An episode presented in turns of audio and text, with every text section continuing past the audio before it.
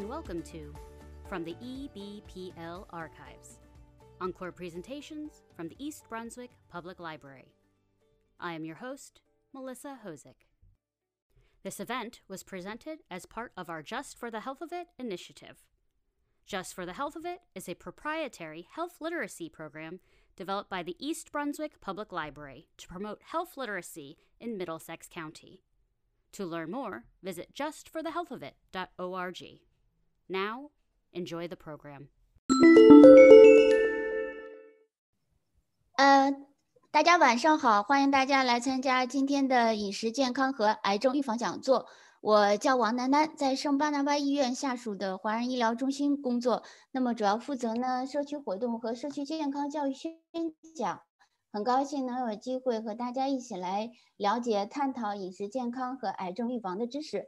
那这个系列讲座呢，是由华人医疗服务中心和罗格斯大学癌症研究所以及呃 East Brunswick 图书馆一起合办的，非常感谢他们的支持与合作。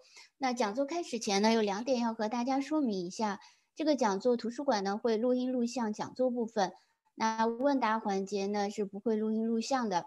讲座后呢，就会放在图书馆的 YouTube 网页上面。所以说，为了保护大家的隐私，讲座当中呢，请把自己静音，把摄像头关闭。那么讲座结束后，如果大家有问题呢，呃，可以把静音取消，然后可以发言。那当然也可以把问题呢写在这个留言对话框当中。好，谢谢大家合作。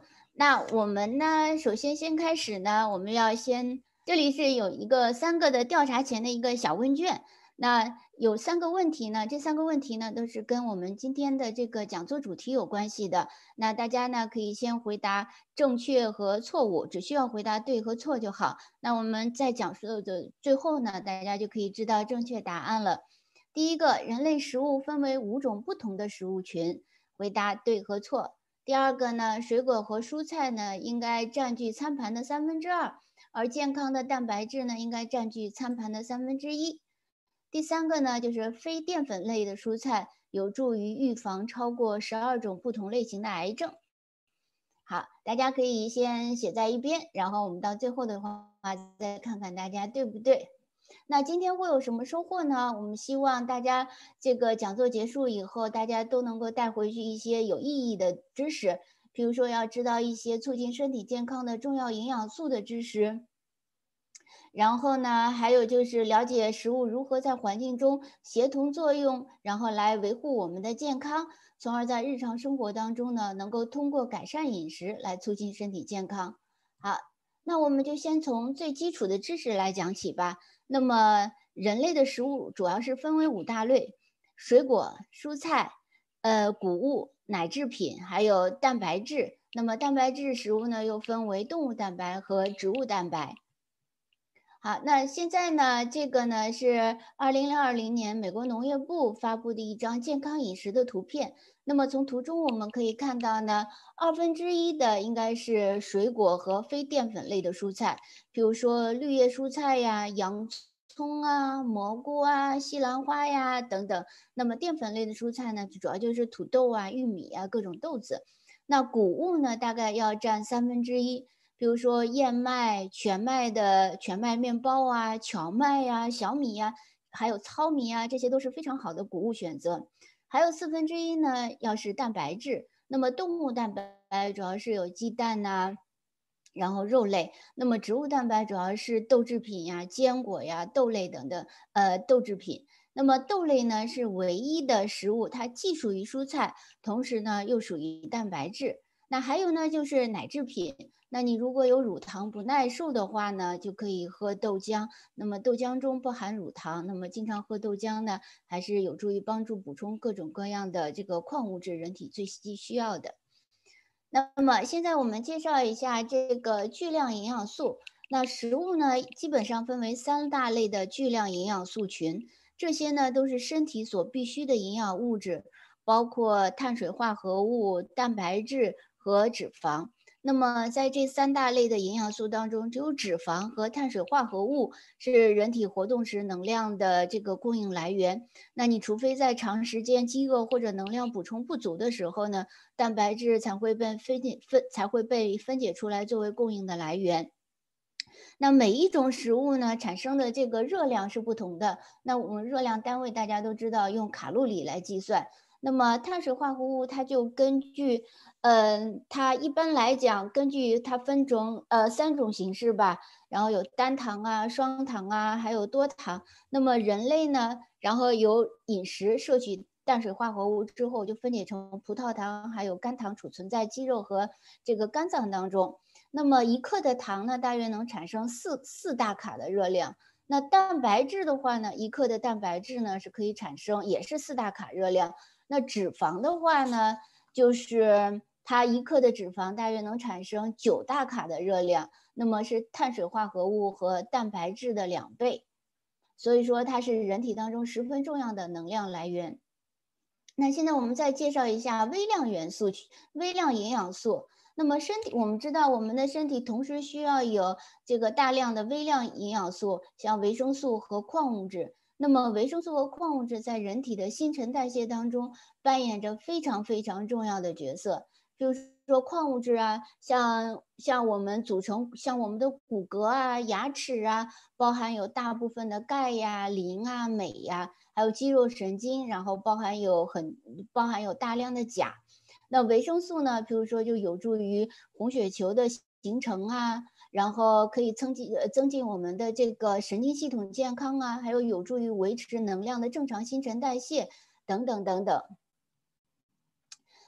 那么现在先介绍一下这个碳水化合物。那我们知道，我们从食物当中呃获取营养，碳水化合物呢给我们提供呃热量，那使我们的身体能够正常的运作。比如说我们吃的主食米饭呐、面包啊、面条呀、饼干啊。麦片呀，等等，都是常见的碳水化合物。那么它主要分成淀粉类、糖类和纤维类。那么碳水化合物就是，特别是葡萄糖，它是供给人体这个代谢活动，然后所需要的最有效的影响素。那么葡萄糖可以维持大脑正常功能的必须的这个营养素。当我们血糖浓度下降的时候，那么脑组织就可能因为缺乏能源，使脑嗯脑细胞受损，然后造成功能障碍，可能会出现头晕呀、心悸呀、出冷汗呀，甚至昏迷。那膳食纤维当中的碳水化合物的来源呢，主要是植物性的食物，像谷类呀、薯类呀，还有根茎类的蔬菜、豆类呀。另外呢，就是食用糖类。那么，碳水化合物它只有经过分解消呃分消化分解成葡萄糖、果糖和半乳糖的时候，它才能吸收。那么果糖、半乳糖又经肝脏然后转化变成葡萄糖，像我们血中的葡萄糖就成为血糖。那么少部分的血糖呢？就直接被组织细胞利用和氧气，然后反应生成二氧化碳和水，然后放出热量供人体需要。那么大部分的血糖呢是储存在人体细胞当中。那么如果细胞当中储存的这个葡萄糖饱和了，那么多余的葡萄糖呢，它就会以高能的脂肪的形式储存起来。所以说。为什么呃多吃碳水化合物容易发胖，就是这样一个道理。还有一点呢，大家要注意，就是说你血糖啊，随着血液循环为全身细胞输送能量。但是呢，当血糖这个血糖水平过高的时候呢，身体会分泌胰岛素来降低血糖水平。那你想，如果你的血糖长期处于波动的波动剧烈的状态的话，那么容易产生这个胰岛素抵抗，那么最终就有可能发展成为糖尿病。那一般来讲，那么人类每天摄入的百分之五十到百分之六十的热量呢，是来自于碳水化合物。所以说，由于碳水化合物不同呢，你要选择健康的这个碳水化合物，那尽量避免不健康的碳水化合物。还有呢，就像我们要还有简单的碳水化合物，譬如说你要有呃适量的牛奶呀、水果呀是很重要的。然后呢，还有你要食用就是含有大量纤维的碳水化合物，特别是豆类呀和全麦类的食品对人体健康非常有益。那么譬如说你这个呃做汤的时候呢，里面可以包含各种豆类。那就很健康。或者你还有就是你改吃，譬如说以前吃白面包，现在改吃全麦面包。那你如果你的主食是米饭的话，那么你就不要总是白米饭，然后你白米里面可以添加一些这个黄米呀，还有这个糙米呀，都是很好的办法。好，那么现在讲这个有益的碳水化合物呢，比如说它是刚才讲过，它们那个它富含纤维，那膳食纤维呢，它们都是一个一个的葡萄糖串起来的一个巨大的分子，然后呢。然后呢，它不能够，那么它只是，那么它们是一个一个葡萄糖串接起来的一个巨大的分子，那么只是人类的消化消化酶素呢，能分解淀粉的一部分结合方式，但是它不能分解膳食纤维的。正因为如此，那么过去呢就觉得说，哦，这个膳食纤维这个没有什么营养价值，然后不能够预防或者那个，但是它能改善便秘的问题。然后呢，可是。但是，但是实际情况是，人类没有办法，呃，这个利用膳食纤维，肠道细菌呢却是可以的。这是这些食品相对而言比较这个消化比较困难，它们就可以进入结肠，然后呢，为你的肠道里的细菌呢提供营养。膳食纤维，然后呢，还可以被肠道中的益生菌所分解，成为它们繁殖的养料，那么为我们的消化系统呢提供充足的动力。那丰富多样的这个肠道菌群呢，可以给你这个形成一种生物屏障，然后帮助肠道呢抵可以抵抗有害的细菌，让消化系统在一个良好的环境当中工作。换句话就是说，它们的主要任务呢是为你肠道微生物提供养分，而不是为你提，而不是为你的身体提供能量。然后呢，结肠当中的这个细菌呢，利用膳食纤维之后呢，就会使纤维发酵分解成。短链脂肪酸，然后可以帮助阻止这个癌细胞的生长。那我们为什么要多吃膳食纤维呢？首先呢，这个膳食纤维，这个水溶性的膳食纤维，它能够促进我们肠胃的蠕动，那么缩短这个食糜在肠道内停留的时间，促进粪便排出。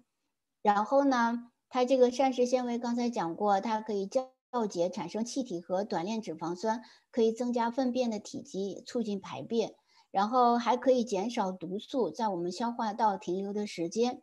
那么同时还有一个很重要的因素，就是它可以缓解我们人体中这对葡萄糖的吸收，可以降低餐后的这个血糖水平。所以说，这就是这三大原因为什么要吃含有纤维的食物。那现在呢？那我们知道，一般来讲，每个家庭都要至少去一次超市去购物，购买这个家庭所需要的食呃食物，水果啊、蔬菜呀、肉类呀等等。那么，为了自己和家人的身体健康，那么建议大家要养成这个看食品外包装上标注的这个营养成分表的好习惯。那么，就拿这个来举例吧。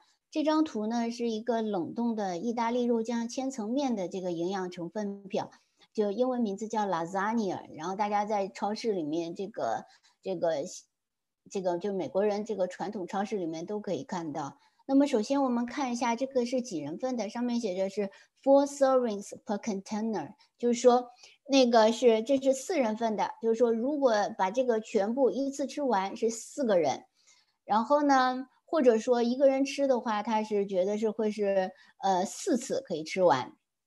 那这上面所有的这些成分表，按照的这些这都是按照一人份所来计算的。所以说，假如说一个人他要一次性把这个全吃完，那他这些上面所有的成分呢，他都要乘以四。那我们现在看呢，是如果说他只吃一份的话呢，就是二百八十的卡路里和三十四克的碳水化合物。那么上面写着它的这个膳食纤维呢是四克。那么理想说，理想来讲呢，你每吃一顿饭的话，那么至少要有五克的膳食纤维。所以说呢，这份呢是低膳食纤维。那么因为它只有四克纤维嘛，那我们知道膳食纤维呢，它是不容易消化的碳水化合物。那么在这个例子当中，这个总碳水化合物的总量是三十三十四克。那我们三十四减五，二十九克。所以说，真正的一份。这个 lasagna 它所含的碳水化合物是，呃，二十九克。那么你如果一次性吃完的话，那么就要吃掉二十九乘以四，就是一百一十六克的这个碳水化合物，那就会导致这个血糖水平的剧烈的波动。那这个如果长时间血糖处于剧烈波动的话，那么就会产生胰岛素抵抗，最终可能会发展成为糖尿病。好，我们那良好的膳食纤维都有哪些呢？全麦面包、豆类、水果、蔬菜、坚果这些呢都是非常好的膳食纤维。我们现在呢就来一一介绍。那么首先我们讲这个全谷物的。它因为它身提供身体所需要的维生素和矿物质，像糙米呀、燕麦呀、紫米、小麦呀、小米呀、高粱，这些都是非常好的这个全谷全谷物的食品。然后它富含有它这个它里面富含有矿物质，比如说锌呐、铜啊，然后硒这些矿物质和维生素 B 一起工作，来保护我们的身体防御机制，然后可以抵御癌症。像硒，然后它这个硒就是最右边，它是来自于这个希腊文，有一个好听的名字叫月亮。然后呢，它们是一起可以增进这个免疫系统啊、神经系统的功能，还有就是说，对，然后还有促进促进这个细胞的生长和分裂，包括促进红血呃红血球的产生啊，从而预防贫血的发生啊等等。那么我们每天到底应该吃多少膳食纤维合适呢？那么根据美国医学研究院二零二零年的建议，就是五十岁或者以下的这个成年男性膳食纤维的摄取量呢，应该是每天三十八克。那五十岁以上呢，要至少保持每天三十克。那对于这个成年女性来讲呢，不管这个不管是五十岁还是五十岁以上还是五十岁以下，那么每天呀要保证二十五克。那么通常定律，那可能你觉得这个这个数字太多了，那你就要记住，通常定律来讲呢是成年人就摄取三十克左右吧。因为如果你平时摄取量不够，然后你需要逐步增加摄取量，然后千万不要一次性摄取太多。譬如说你，比如说以前你吃的这个吃的这个膳食纤维特别少，那么你现在要增加量，比如说你每周多摄取五克，然后使你自己的身体去慢慢适应。那如果一次摄取量太多的话，身体会觉得不舒服，会腹胀腹痛，因为它不好消化。好，还有就是要吃大量的水果和蔬菜，因为水果和蔬菜当中呢含有大量的植物生化素，然后也简称为植化素，然后它是一种天天然的这个化合物质，然后那。人们人人体的本身是没有办法制造它们的，所以呢，必须要从食物当中获取。然后它是是这个植物生化素，是我们维持身体健康非常非常重要的一个能量。像我们番茄当中的这个茄红素啊，大豆当中的这个黄酮素啊，还有大蒜当中的蒜精啊，胡萝卜当中的胡萝卜素啊，都属于植物生化素的一种。然后呢？那以前呢，它不是我们这个营养学家所定义的营养素，因为它既不是矿物质，也不是维生素，那么缺乏它们也不会产生什么特定的疾病，那也不至于影响这个身体机能的作用。但是呢，就是最近这些年来，科学家发现，然后这些植物生化素啊，不仅可以抗氧化，还能辅助其他的维生素发挥非常非常有效的这个生理机能。所以说，就是非常健康的一些这个食物来源，像天然类呃天然类的胡萝卜素，胡萝卜素啊，也会让这个胡萝卜有非常漂亮的橘色，可以保护你的这个皮肤细胞还有视力。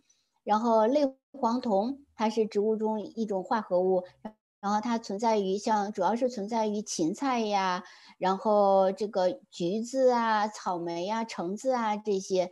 这些这个是呃菜和蔬菜当呃蔬菜和水果当中，它有抗发炎呀、抗氧化呀、抗癌呀，还有帮助你血管放松等多重作等很呃很多种作用。还有大蒜，大家都常说大蒜是个宝，常吃身体好。那么大蒜呢，它是它是天然的这个植物广谱抗菌素。它含有大约百分之二百分之二的大蒜素，有很强的杀菌作用。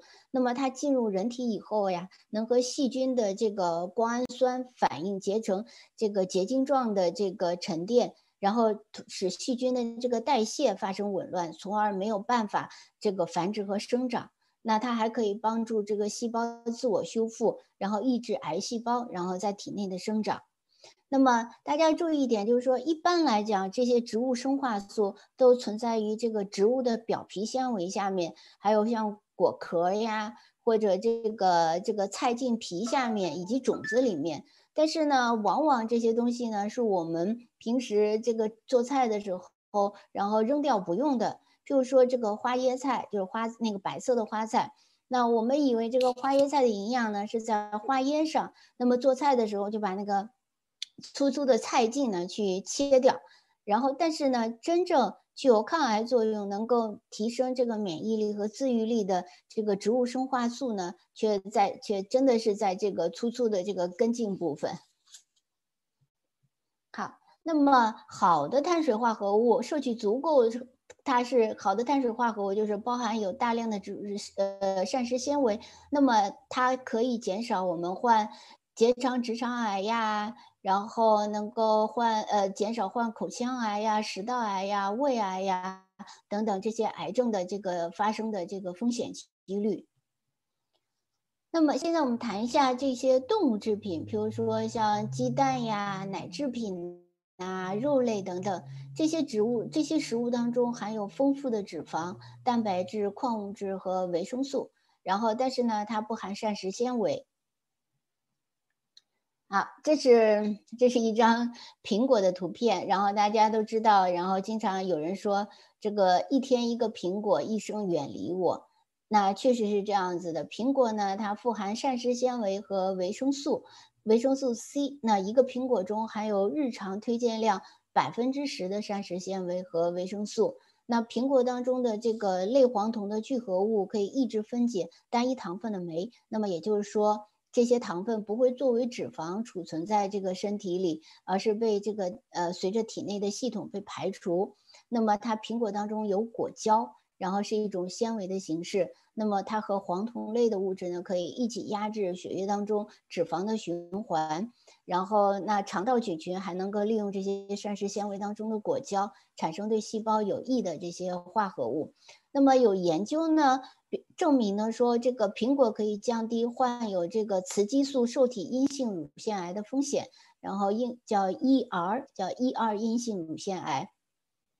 那什么 ER 阴性乳腺癌？就是说有些乳腺这个癌细胞当中呢，包含有特殊的受体，然后它可以粘附这个这个雌性激素来促进乳腺癌细胞的生长。那么，E2 阳性肿瘤细胞中含有这种可以吸附雌激素的受体，那么 E2 阴性乳腺癌没有。然后呢，此外呢，还有非常有限的证据呢，来证明说苹果可以减少吸烟者患肺癌的风险。所以说，大家要经常去超市买苹果。那现在来介绍一下这个芦笋。芦笋呢，它是非常非常好的一种蔬菜，它富含叶酸啊、铁呀、维生素 K。我们知道维生素 K 呢有促进凝血的作用。那这个呃膳食叶酸呢，也是一种非常天然的营养物质。叶酸可以帮助你的血液组成啊，然后你维持免疫系统的这个正常运作。然后我们知道叶酸对 DNA 的合成也十分重要。那像这个这个成年女性，然后在怀孕期，还有在哺乳期，然后要补充足够的叶酸，然后能够防止这个婴儿的神经道的缺陷呀，然后也能保持自身的这个，嗯，这个这个叶酸量够。然后，那么还有就是说，常吃芦笋是可以降低患消化道癌症的风险。那蓝莓，蓝莓呢是。所有水果当中，抗氧化能力最强的，它呢富含有丰富的维生素 C、维生素 K，然后锰元素等等，然后它对于预防这个可以降低患口腔癌呀、喉癌呀、咽癌呀、肺癌呀、胃癌呀、结肠直肠癌的风险有有非常大的帮助。然后还有蓝莓中，它含有一种叫做柔花单宁，可以抑制癌细胞的增生。哦，现在讲这个柚子，然后柚子里呢，它富含有维生素 C，还有类胡萝卜素，还有维生素 K，那么可以减少这个消化道癌症。但是有一点大家要注意，如果你是在吃药，尤其是你服用那种呃那些个常常服的口服药，那么你呃要知道这个药物是否和柚子会有交互作用。因为某些这个药物会和柚子呢相互作用，增加药物在血液中的浓度，所以说需要和你的医生和药剂师咨询。那这个药物跟这个这个柚子汁产生的交互作用呢，并不是说与药物这个相间隔一到两个小时你来服用就可以避避免的，它的间隔时间要很长，需要间隔至少三天以上。所以说，大家一定要去咨询医生和你的药剂师。好，这个是羽衣甘蓝。然后我们这个华人的超市里面可能很少会有这种蔬菜，一般都是在这个传统的美国超市里面。这个它的英文名字呢叫 kale，然后它含有纤维素啊、叶酸呀和各种类胡萝卜素。然后西方人呢称之为是超级蔬菜。然后有很多这个模特。他就把这个菜呢，然后作为他这个最最重要的这个蔬菜，像美国癌症研究会，然后二零一七年，然后对这个结肠直肠癌持续的更新报告当中发现，还有这嗯，它会能够非常非常这个非常棒的作用，能够降低发生直肠癌的机会。但是我们知道，这个我们华人呢不太不太常吃这种东西，因为它味道不太好，然后纤维粗，不好消化。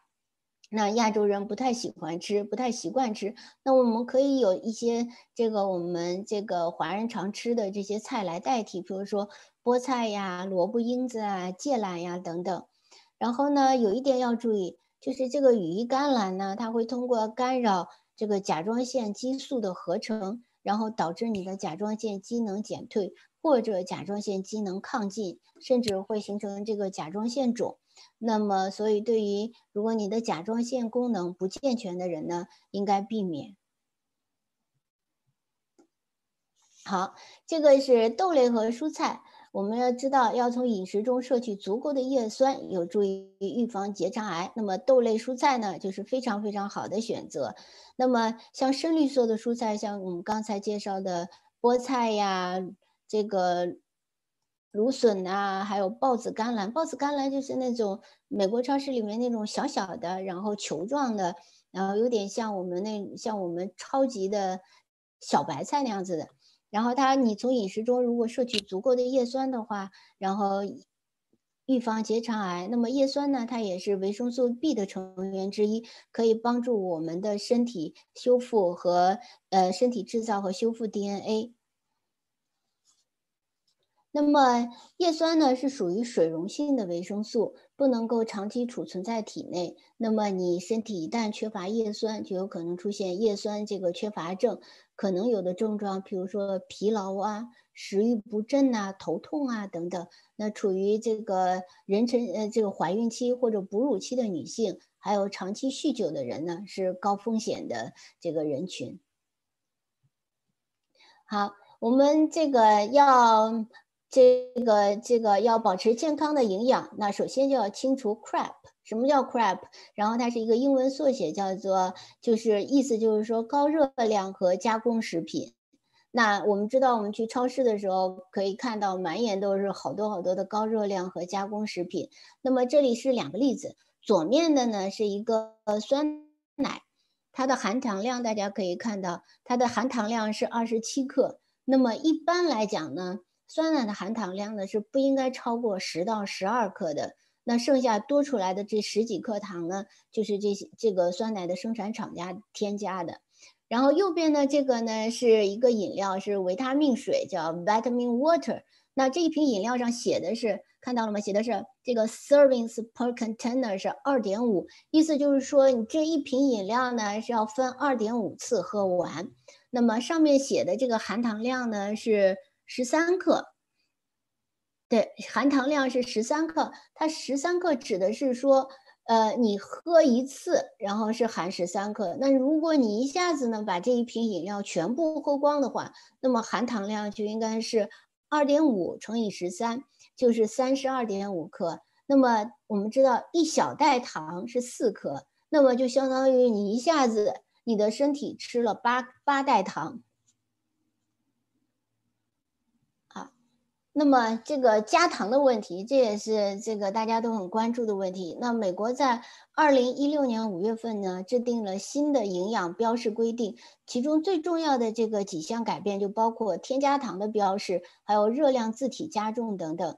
那么其中呢，这个首次被包含在这个营养标示中的添加糖定义十分特别。那么它包括加工制成当中添加的单糖、多糖都属于添加糖。那么食材本身含有的糖，像乳制品里面所含的乳糖、葡萄干里面的果糖等等，它不是添加糖。但是呢，你纯化过后仍然单独存在，那么它就仍然它就可以给你归类到添加糖。那么你额外而那另外一部分就是你额外拿来这个调味的这个这个蜂糖啊、蜂糖浆啊、这个蜂蜜当中含有天然的糖，但是它也算作是添加糖。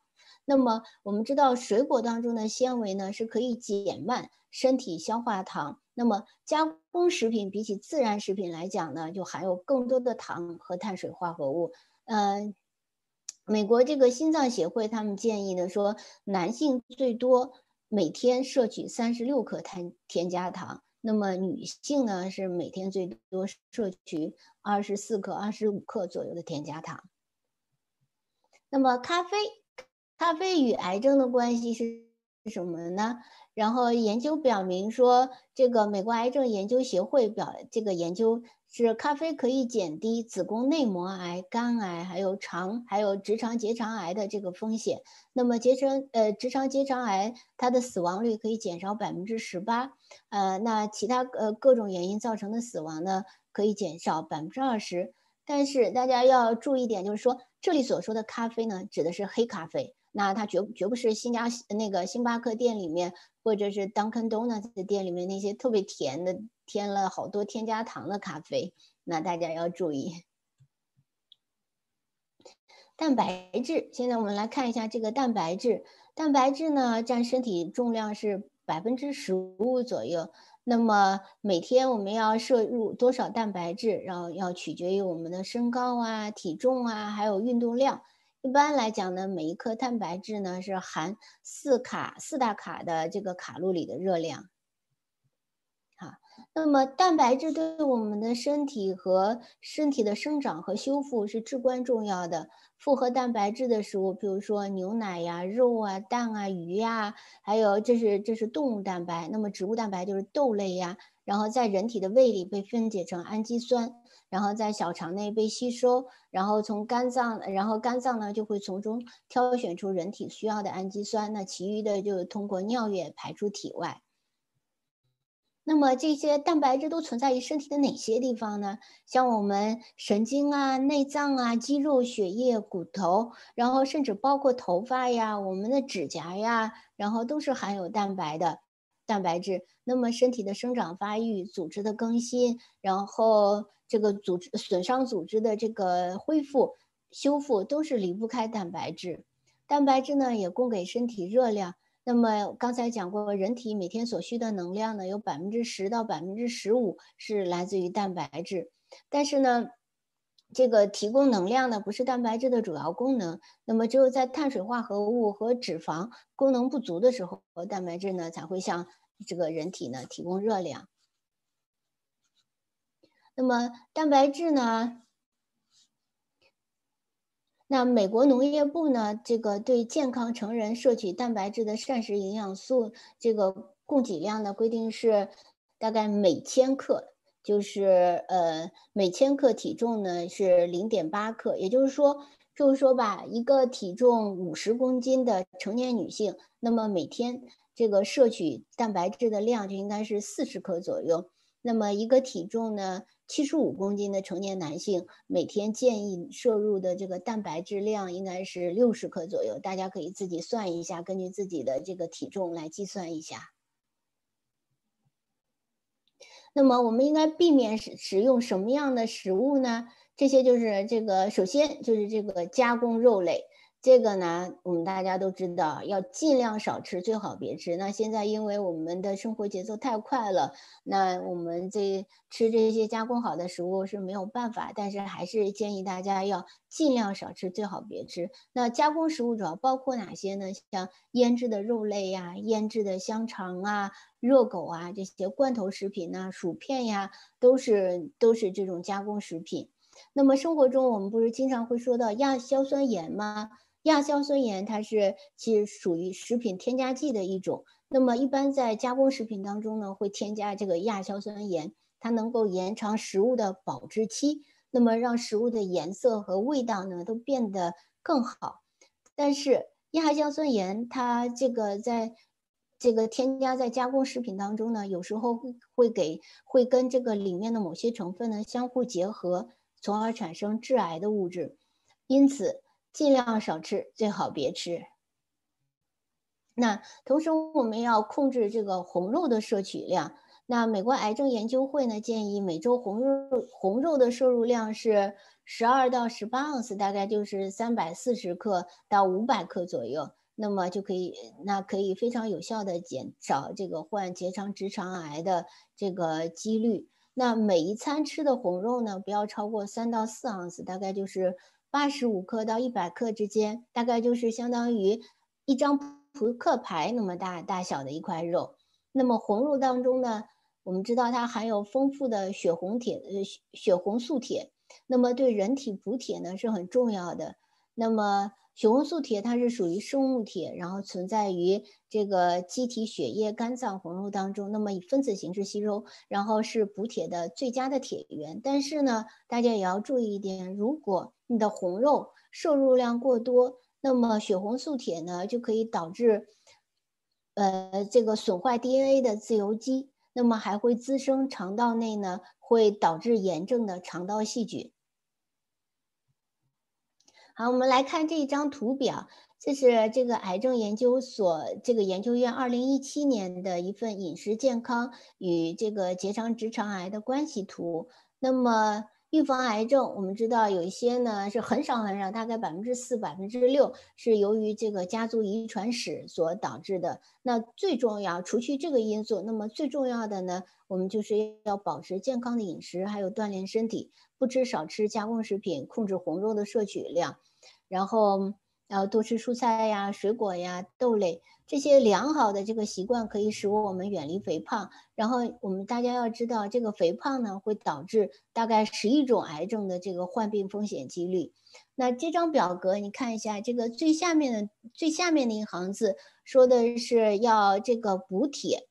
那么，呃，补钙虽然说这个补钙呢可以降低结肠直肠癌这个呃风险风险几率，但是呢，不要随便随便服用钙片，要咨询医生。因为如果你本身你不缺钙，然后你又去补钙，那么有可能会导致这个高钙血病、高钙血症。好，这是这个新的美国餐盘是什么样的？看到了吗？有糙米呀，有绿色蔬菜呀，有水果呀，还有肉，就是这些蛋白。那我们这个亚裔呢，水果蔬菜吃的都比较多，然后但是呢，做的食物当中经常有时候油炸呀、油煎呀，然后过咸呀、过辣呀，有这些问题。那么这些方面呢，大家要注意一下。我们现在讲脂肪。那么我们在在一项研究当中呢，就是当来自饱和脂肪百分之五的这个卡路里热量被来自不饱和脂肪，比如说如果你用三文鱼啊或者这个坚果啊和什么葵花籽油来代替的话，那么任何原因导致的死亡风险呢就会分别降低百分之十九和百分之十一。那么这两种好的脂肪呢，还可以令心脏病的发作减少。那么用我们知道用全谷物的碳水化合物，就像全麦面包啊，然后糙米呀，然后取代我们这个平时的这个饱和脂肪，其实就是这个道理。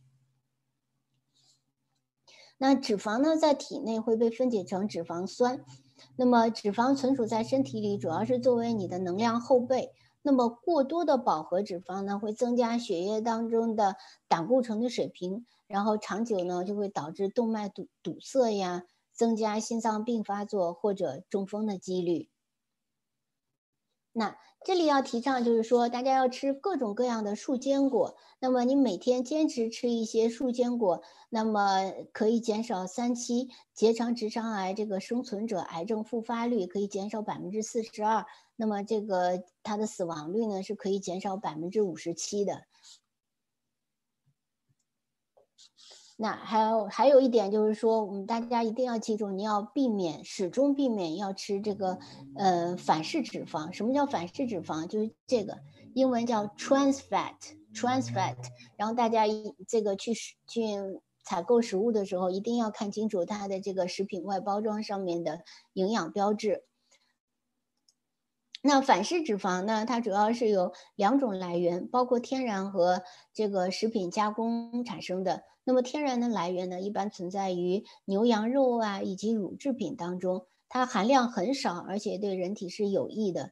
但是呢，你在这个呃食品加工当中使用的这种人工的反式脂肪，那么就会造成动脉硬化呀、心血管疾病等等。那人工反式脂肪呢，它原本是为了人类呢追求健康，那个希望能够取代动物脂肪而制造出来的。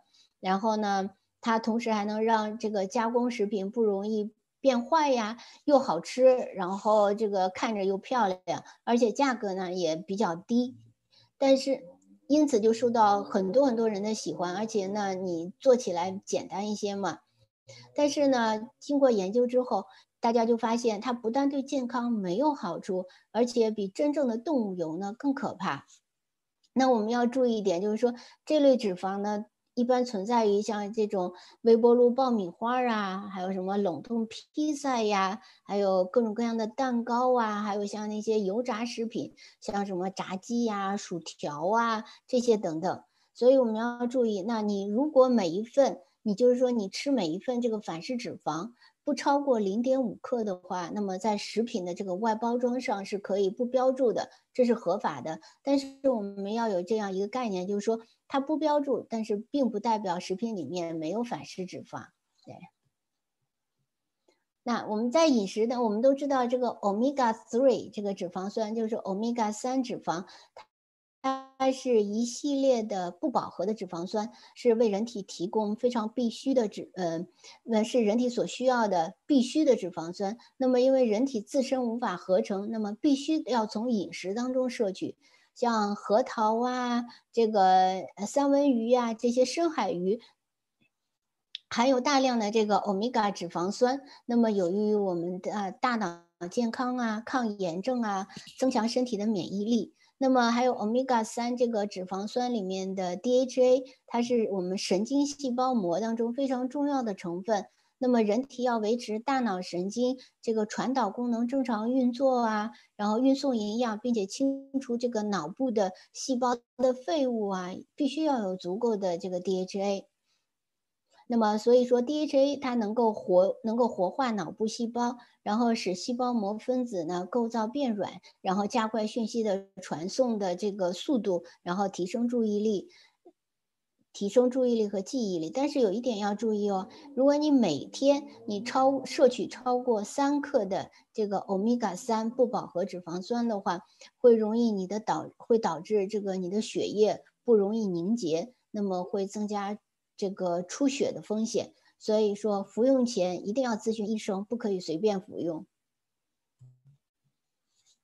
那饮酒，这饮酒呢会导致这个结肠结肠癌呀、直肠癌呀、胃癌呀、口腔癌呀、食道癌呀、乳腺癌等等患病几率。那你如果呢，你这个饮酒越多，然后那患这种。患这些癌症的这个风险呢就会越大。那这张图呢是二零一五年的一个研究结果。然后你看，我们可以看到这个，如果你是只是非常非常小的，呃，只是偶尔饮酒的话，然后它的这个风险比率是这样子。如果是这个。这个饮酒，这个经常饮酒，然后就变得这个比例明显增加。如果你每天都这个饮酒、酗酒的话，那么你看它结肠、直肠癌的风险一下子就会增高很多。那我们现在来给大家这个一些呃关于新泽西州的这些这个癌症的这个筛检筛检项目吧。这个叫做新泽西州癌症教育与早期发现，英文叫做 NGSEED，它是新泽西的卫生部联合各地的卫生部门和医院系统一起合作的。它提供宣传教育呀，然后还有针对失业。和没有医疗保险的人群呢，提供免费的癌症筛检，还有后续的护理呀，然后个案管理呀等等。那这个项目呢，它目前主要是侧重于在四种癌症，像乳腺癌呀、子宫颈癌，还有这个射护腺癌，就是前列腺癌，还有结肠癌、直肠癌。那么在新泽西的二十一个县，都至少有一项这个四项癌症当中，至少有一项这个计划。那么他的年龄呢，必须要在二十一岁到六十四岁之间，而且呢，你要是在这个联邦贫困下，要呃联联邦贫困线下百呃百分之两百五十，然后就可以享受这个免费的这个筛检。好，那我现在呢，还想借着这个机会呢，跟大家介绍一下这个新泽西少数族裔老龄健康合作项目。这个项目呢是罗伯斯大学健康研究所领导的，那么它主要是想致力于改善这个人群健康，通过与社区和个人的合作，然后帮助人们来更好的理解和处理健康影响因素，比如说社会条件呐、经济状况呀、文化因素啊、生活经历等等。那么左面的这个呢是它的这个呃网站上面的一个这个中文注册表。那么你填了这个表之后呢，就可以收到他们的欢迎信啊，还有包括那么以后，因为他们有很多很多这种专家嘛，然后会呃不定期的会有专家讲座，那他们会针对你感兴趣的这些健康话题，然后会提前通知你。那右边的呢，这个是一个匿名的这个研究信任度测量的中文问卷。通过您对这个健康研究的看法，然后来共同寻求怎么样才能改善自己所在社区内的这个健康状况。然后，如果大家感兴趣的话呢，还是希望大家填一下。然后，因为我们亚裔呢，这个很少参与这些活动。那如果说我们大家能够填的这些表，呃，问卷多起来的话呢，那么就有助于这些大学的研究者能够更好的理解我们亚裔社区，然后从而才能找出。这个更加适合我们亚裔社区，这个嗯，这个一些办法，然后能够提升我们的整体健康水平。好，那就谢谢大家。好，我们现呃，我们现在是这个调查以后的这个问题。刚才我们不是之前有三个问题吗？那么现在我们看一下正确答案是什么。第一个就是说，我们食物主要有五种不同的食物群，对吗？这个是对的，对我们刚开始就介绍了。第二，水果和蔬菜应该占据餐盘的三分之二，而健康的蛋白质呢，应该占据餐盘的三分之一。那我们知道，这个呃，健康的蛋白质呢，应该占据差不多这个，嗯，要四分之一左右，对吧？刚才我们也是刚开始就讲了，然后二分之一呢，应该是水果和淀粉类的蔬和非淀粉类的蔬菜。第三个，非淀粉类蔬菜有助于预防超过十二种不同类型的癌症。这个是非常正确的。我们刚才介绍了很多种这个富含纤维的这个非常有意义的蔬呃非常非常棒的蔬菜。